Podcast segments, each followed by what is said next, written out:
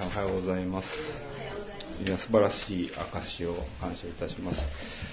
私は UFO 番組がすごい怖くって、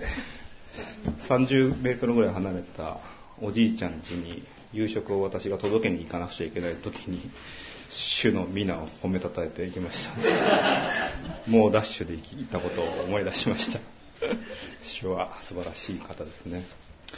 まあ、ひろと君は寛容な心で本当に皆さんを迎えてくださる方で。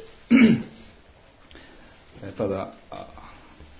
金剛力士像じゃなくて何でしたっけ？あの成田山の神様には寛容な心を持っていかなかったという素晴らしい主への信仰が見られ見られた聞けたことを本当にありがたいなというふうに思っています、えー、お祈りいたします。愛する天皇お父様感謝いたします。ひろと君を救いに導いた愛の神様は今も生きておられます。どうぞ私たちの心をさらに強め、あなたへの信仰を強めてください。あなたの愛で私たちは大きく羽ばたくことができます。どうぞ主をさらにあなたのために力強く用いられていくことができますように、あなたの愛を降り注いでください。イエス様のお名前によってお祈りいたします。アーメンえー、今日は主のご計画への信頼ということでお話ししたいと思います。えー、創世紀24の1から9節からお話しいたします。えー、主のご計画への信頼、え聖書をお読みいたします。アブラハムは年を重ねて老人になっていた。主はあらゆる面でアブラハムを祝福しておられた。アブラハムは自分の全財産を管理している家の最年最年長のしもべにこう言った。あなたの手を私の桃の下に入れてくれ。私はあなたに天の神、地の神である主にかけて誓わせる。私はカナン人の間に住んではいるが、あなたはその娘たちの中から私の息子の妻を迎えてはならない。あなたは私の国、私の親族のところに行って、私の息子イサクに妻を迎えなさい。しもべは彼に言った。もしかしたらその娘さんが私についてこの地に来ようとしないかもしれません。その場合、ご子息をあなたの出身地へ連れて戻らなければなりませんか？アブラハムは彼に言った。気をつけて息子をそこへ連れて戻ることのないようにしなさい。天の神主は私の父の家、私の親族の地から私を連れ出し、私に約束して、あなたの子孫にこの地を与えると誓われた。その方があなたの前に見つかりを使わされるのだ。あなたはそこから私の息子に妻を迎えなさい。もしその娘があなたについてこようとしないなら、あなたはこの私との誓いから解かれる。ただ私の息子をそこに連れて戻ることだけはしてはならない。それでしもべは主人であるアブラハムの桃の下に自分の手を入れ、このことについて彼に誓った。というところです。あ先日は本当に盛大に私たちの新しい出発をお祝いしていただきましてありがとうございました。本当に感謝、感激な時間でした。君は愛されるために生まれたという賛美を皆さんで歌っていただきましたが、神に愛されているだけではなく、人からも愛を受けているという喜びに浸ることができました。私はこの1週間の中で、私は目黒から送り出されるんだなというような気持ちを受け取りました。この場所に導いてくださった主は、次の地に向かう備えをさせてくださいました。この場所で慰めと励ましをたっぷり受け、養いを十分にしてくださってから送り出されていく、宣教の出発点のように思っています。宣教というのは拠点があります。しばらく旅をしてくるとまた戻ってきて成果を分かち合う共同体が拠点にはあります。共同体として宣教を同じように体験し、主のしてくださった恵みを自分も旅に同行している気持ちで楽しむことができるのだと思います。いつかまた何年か経ったらそのように収穫を共に味わうことができたらなと考えています。私には実はその拠点のような信仰の先輩がいまして、先日その方とこれからの歩みのことを分かち合いました練馬教会に初めて訪れた時に声をかけてくださった群馬出身のご夫婦ですそのお二人とも私がこれからお世話になるシオンキリスト教会の牧師から洗礼を受けたお二人でした。結婚式にも参加してくださったお二人は私が人生の節目だなと感じる時にはこれは報告したいな分かち合いたいなという思いに駆られて実は神様にこのように導かれているんですよと分かち合い喜び喜び合う会が何年かに一度、まあ、私の主観によって開かれています。先日も何年かぶりにその再会をしたんですけれども会っていない時間がなかったかのようにもう昨日もあったような親しい時間を過ごしこれからの歩みと神様のご計画を分かち合いました。振り返り分かち合いこれからの力になっていくんだなと帰りながら喜びをかみしめました。またぜひ皆さんにもこれからの歩みのためにぜひお祈りをお願いしたいと思います。実際これからのことをお祈りしていたんだよと先日私は話をここの教会で聞きました。実はすごく驚きなことであり感謝なことでした。私が不安や戸惑いなどを講談から語っているので、えこう祈っているというのをアピールなしに祈ってくださった方がいらっしゃるんだなと感動を覚えました。その祈りもあってこれからの道が開かれたのだなと涙がこみ上げてきました。そのような祈りに支えられてこの教会にも次世代が備えられているんだなというふうに感じています。霊的な遺産はそのような祈りの中で受け継がれていくものですから私も次世代のこれからのために祈らないといけないなと。まだ見ることない見たことのない恵みを求めて神様と将来の希望を分かち合っていきたいなという思いにさせられました。まあこの教会というのはまた若者の胃袋を満たすという側面もありますのであ若者だけじゃないんですけど私も見習って次世代の胃袋に使えていくようなミニストリーをしていきたいなと思い始めています。さて前回はアブラハムがお墓を購入する場面でした。イスラエルの地がほんの少し約束の民の手に渡りました。これまでの歩みの結実としてほんの少しの土地だったかもしれませんがその土地の有力者との交渉の中にもアブラハムの神様への信頼というのが味わえたんじゃないかなというふうに思います。これまでのアブラハム個人の歩みとこれからのイスラエルを象徴するような場面でした。そこに信仰の深まりを見ていきました。状況によって信仰というのは形を変えられながらも深まっていきます。柔らかい信仰もあればこれだけは譲れないという硬い信仰というのがあります。私も大学卒業して最初に、まあ、就職というか非常勤講師で行った学校というのが神道の学校で、ま、給料をもらう時には神玉名に挨拶をしていました、私は講師ということで別にそれは強制されはしなかったので、まあ、スッとそのまま避けていってみましたけれども、えー、自分だけがここで神様から示されているという歩みもあれば兄弟姉妹と共に分かち合う真理というのがあります。人生の数だけ人の数だけ心や体や信仰の成長に合わせて神様は課題を様々に組み合わせて送ってくださっていますですから、これこそ信仰と言い切るのはなかなかつかみづらいように私は感じています。例えば少し前の時代は貧しいことの方が信仰的に良いことのように言われていました。国も貧しく、経済的に満たされることが政治によってある程度コントロールされている時代では貧しいことを神様からの訓練として味わうということが良しとされていました。しかし、現在では富むことを国からコントロールされるということはほとんどありません。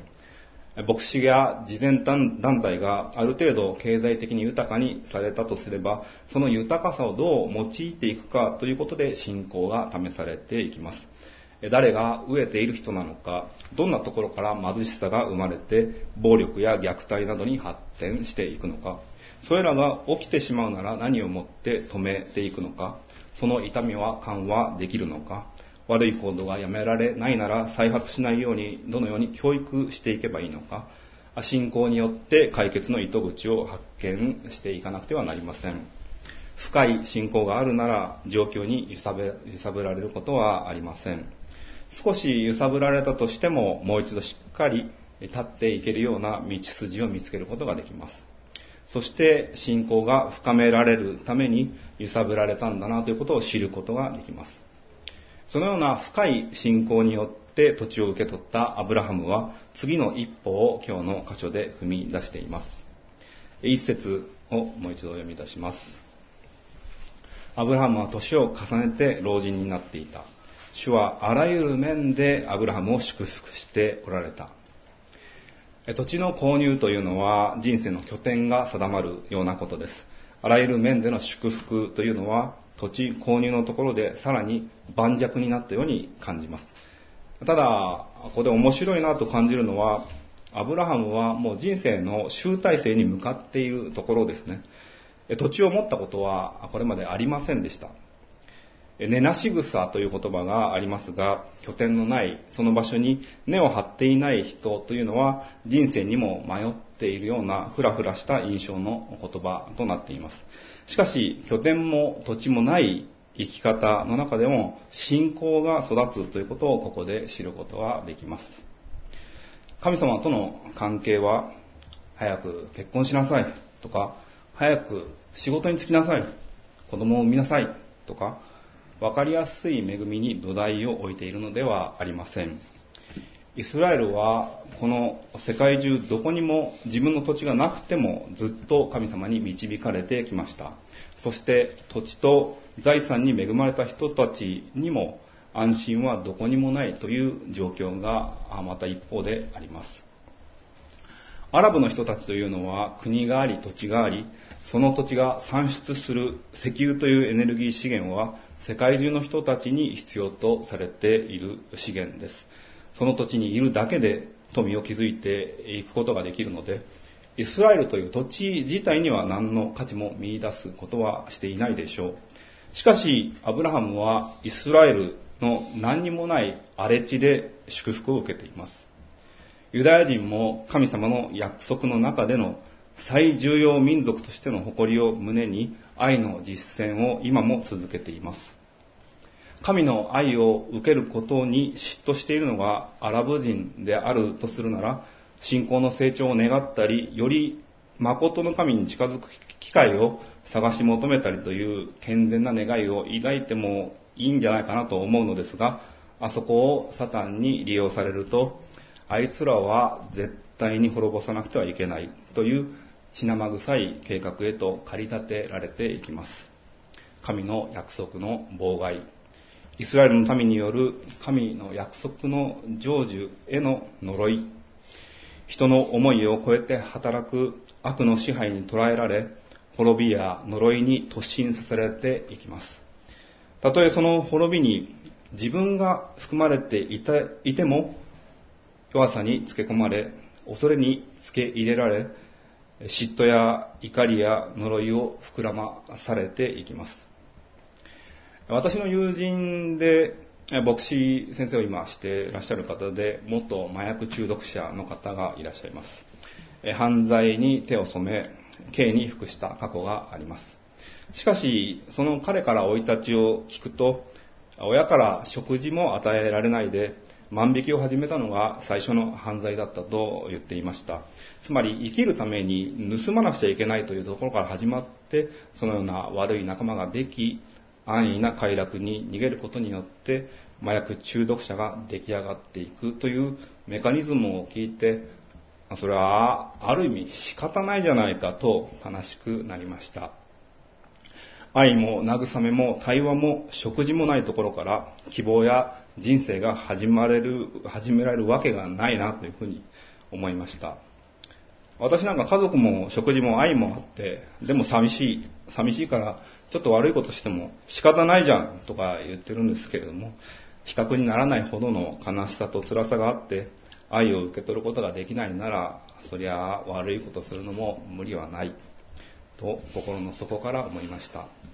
しかしだからこそ今愛を持って必死に人々にイエス様の愛をと告げ知らせていることに喜びが湧き上がります。アラブ人たちにもそのような教育法があります。貧しい希望の持てないところに憎悪と妬みが植え付けられていきます。一方でアブラハムは拠点のない人生の歩みでありながら確固とした神様との関係を築いています。そして拠点が与えられました。イスラエルにも拠点はありませんでしたが、神の養いを受け、世界中のいろいろなところで成功をつかみ、今や拠点を与えられました。主の祝福があらゆる面で豊かに注がれるのも遠い日ではないように思います。そして、アブラハムはこれからの歩みという方向性に目を向けます。2節から4節をお読みしたいと思います。アブラハムは自分の全財産を管理している家の最年長のしもべにこう言った。あなたの手を私の桃の下に入れてくれ。私はあなたに天の神、地の神である主にかけて誓わせる。私はカナン人の間に住んではいるが、あなたはその娘たちの中から私の息子の妻を迎えてはならない。あなたは私の国、私の親族のところに行って、私の息子イサクに妻を迎えなさい。信頼できるしもべに息子の妻を探すようにと願っています。このしもべというのは以前アブラハムが自分の相続相続者は血のつながらないエリエゼルなのですかと名前を挙げているしもべではないかという解釈もあります。アブラハムの次の一歩というのはイサクに相続をさせる準備です。神の約束がイサクを通して成就していくことに進んでいくのです。アブラハムから次の世代へと神に信頼する一族を形成していくのです。桃の下にというのは生殖期に触れてというニュアンスもあるのですが、これは誓いの重要さを示していて、死死孫孫に対してもこれを誓いますというかなり真剣な思いが込められています。神の祝福が相続されるということは、イサクに対しても神があらゆる面での祝福を用意してくださっているということであり、私たちもアブラハムを通して、またイスラエルを通してこの祝福に預かることができます。神の祝福というのは、経済的、民族的繁栄もそうですし、平安に暮らせるとか、喜びに満ちて過ごせるということもありますが、言葉の成就を体験するというのが最も大きいことではないでしょうか。証というのは神のおられることの承認です。幸せに過ごしていますとか、愛に溢れた関係を家族で持っていますという以上に神の存在が私たちにどれだけかけがえのないものかをお伝えしていくという役目が私たちにはあります。ある先生が、えー、聖書というのは宗教書ではないと言われました。予言の本であり、神の計画とその成就が描かれていると言われました。それはつまり人生が成功するための鍵とか幸せになる方法とか愛するのはどうしたらいいのかとか許す方法が書かれているのではなく神が言葉によってこの地を作り人を通して万物の回復を備えておられるお方ということを知るための本なのです。その予言とはご計画の成就です。ただ、それによって私たちは神がおられ、私たちをこよなく愛してくださっているのを知っていくことができるということなのです。計画があり実現していくことこそ私たちの人生の喜びでもあるからです。だから、ラブレターでもあるとその先生は言われました。神様は私たちの全てを愛しておられ、救いたいと願っておられ、その計画を練っておられます。その計画が成就されていくということは、私たちが神の愛を知り、また人々、人が本当に愛し合えるのことを知ることではないかなと信じます。私たちは時々つまらない喧嘩をしたり、相手の嫌なところばっかりを目につけてあげつられたり、自分の納得できないことはありえねえだろうと声を荒げたりします。そんなことを言い合った相手とでも、もし心を静かにして祈るときに、もう一段上の考えや解決を受け取っていくことができます。嫌な気持ちや怒りや妬みが自分の内側から出ていることや、相手が実は過去にどうしても逃れられないられない傷を負っていたことに触れたりする、まあ、その傷が見えてきたりということがあるのです。自分の立場や考えが正しいというところから解き放たれて、自分の中の悪しき部分や相手の弱さに寄り添う余裕が生まれてくるのです。あれ？こんなに穏やかな生活だ、性格だったかな、自分。こんなに動揺しない人間だったかな。これが私なのかなと、とてもそれは不思議なことなんですが、神様のラブレターの効き目というのは、そのようなところに見えてきます。神の和解への導きが成就しているのです。神のしもべとして使えるとき、そのような穏やかな物事の捉え方というのが、物事の捉え方や心境を手に入れることができます。家族が病に侵されたり、事故に図らずも遭遇したとしても、自分自身の感情や混乱の中で囚われたり、揺さぶられたりすることなく、神があなたを祝福しますよ。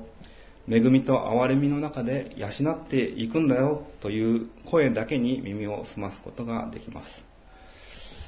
数日前に自分の携帯の写真を見ていたら、妻と出会った頃の写真が次々出てきて、結婚にどんどん、結婚に向かってどんどん綺麗になっていく姿をスライドで突然見せられることがありました。こう写真を保存しているアプリがそのようなサービスで見せてくれるのですが、まあ、綺麗でしたね。さすが俺の選んだ女性だなと感激していましたが、今の妻と、あ、そんなことないですけど、実は最近もちょいちょい、妻綺麗だなと思うことがあって、これはなんでだろうなと思って、その笑顔の秘密は何なの？と本人に問い合わせましたら、道信が輝いているのを見てるからだと思うとのことでした。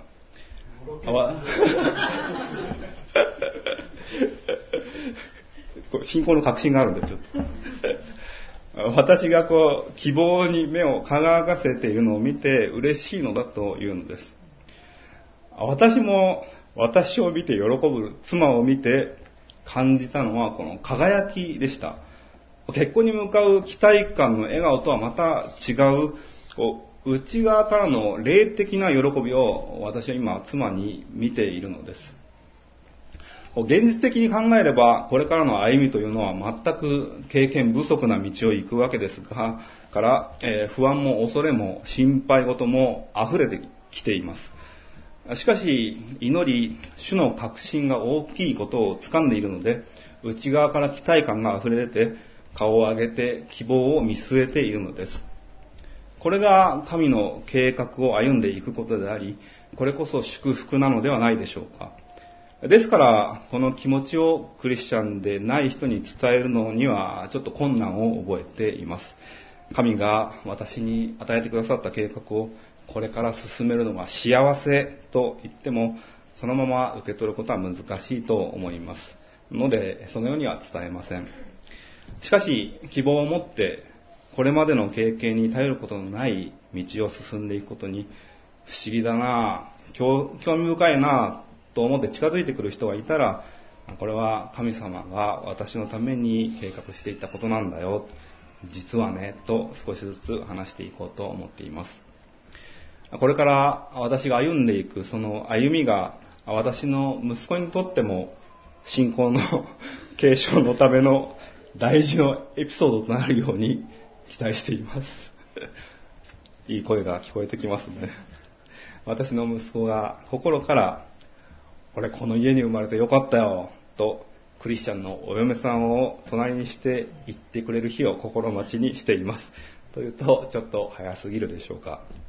しかし、神様のご計画はそこに向かって進んでいるということを信じて祈っていきたいと思います。アブラハムの指令は、カナン人からは嫁を迎えないで、自分の親族からの妻というのを求めています。イスラエルは民として神の計画に入れられています。それなので当然のことです。クリスチャンはクリスチャンと結婚するのが望ましいとされます。私が先ほどクリスチャンでなければ私の心の底からの幸せをそのまま伝えられないと言いましたが、神の近くにいるという心の底にある安らかさを分かち合えないままで神社仏閣などに連れ回され続けたら、この雰囲気もいいね、などと本当の平安をの根拠をかき乱されかねません。神社神社の境内にある大きな木に囲まれたら、私の心もこうスーッとこう静けさが訪れます。しかし、それだけです。山や森に入るのとそんなに変わりません。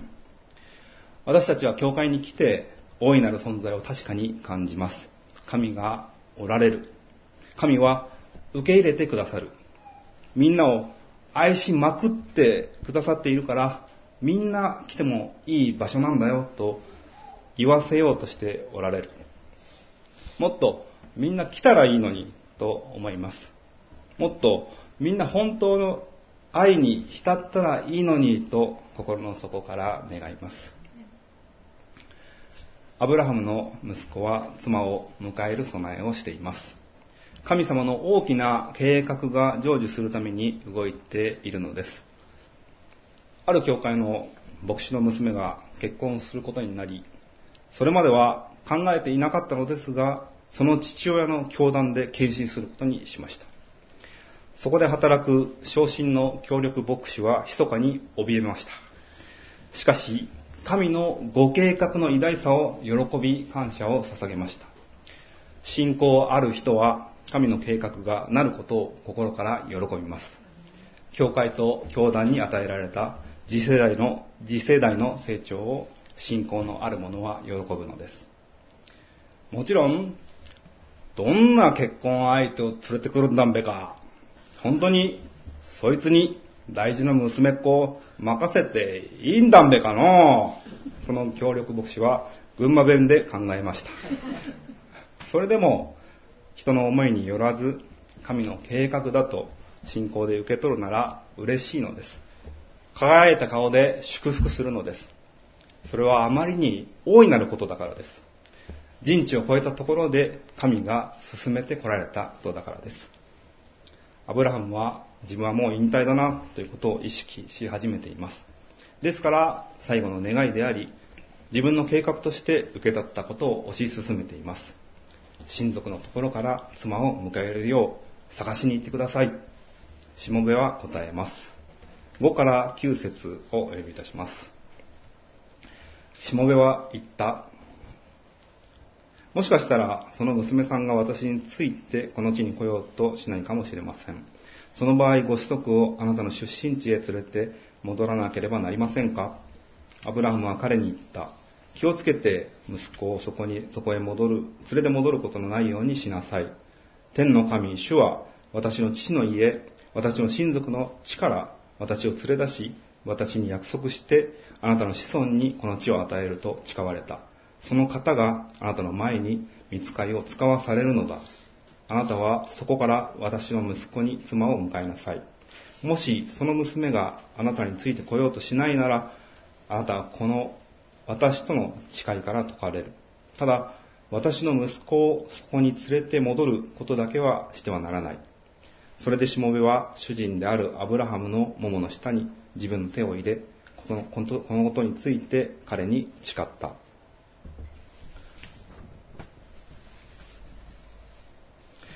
しもべは万が一に起こることについてのリスクマネジメントをしています。アブラハムさんはそう断言しますが、実際に結婚を約束してくださる女性を連れてくるにしても、イサクさん行かないで話つけるにはなかなか難しいことも出てきますよ、と自分が交渉に行った時に起こりうる最悪の状況を挙げています。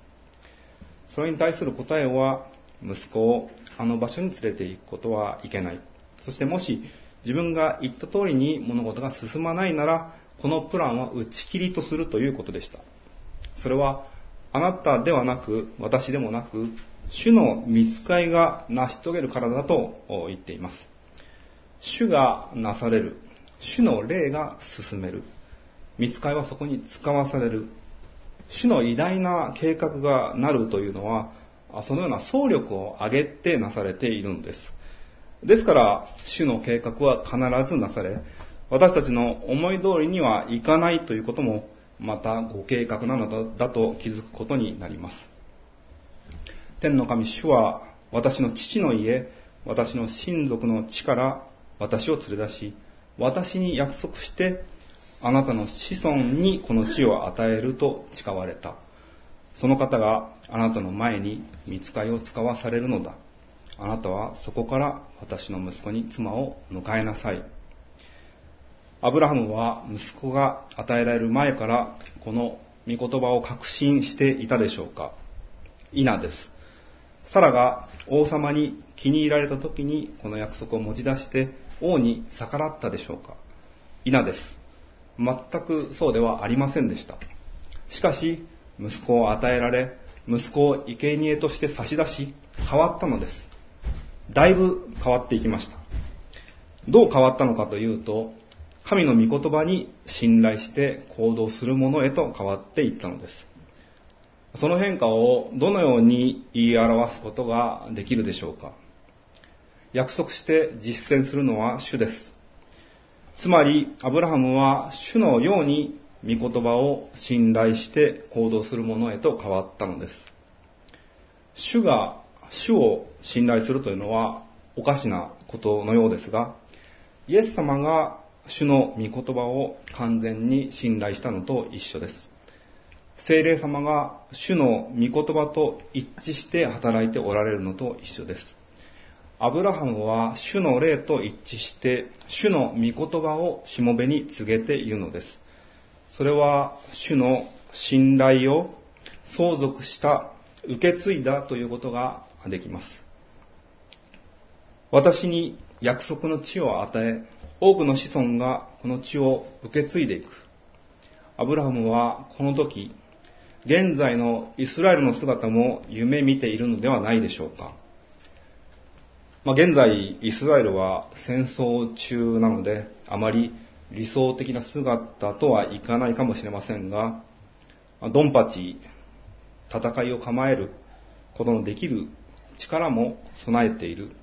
イスラエルというのは幻でもなくこの地上に今存在しているのです恐ろしいテロと正義の思いを持って人質解放のために戦いをしているのですそして世の中の悪しき国を代表するような国ではないことをアブラハムは今喜んでいるのではないでしょうかですからこの時にアブラハムの見た夢というのは、今現在にも向かっている祈りということができます。主の約束への信頼とともに、アブラハムから発せられた祈りです。私たちもの祈りもこのようでありたいと願います。イスラエルの平和、イスラエル民族の祝福、もっと神様の願う形で成就するようにと祈りたいと思います。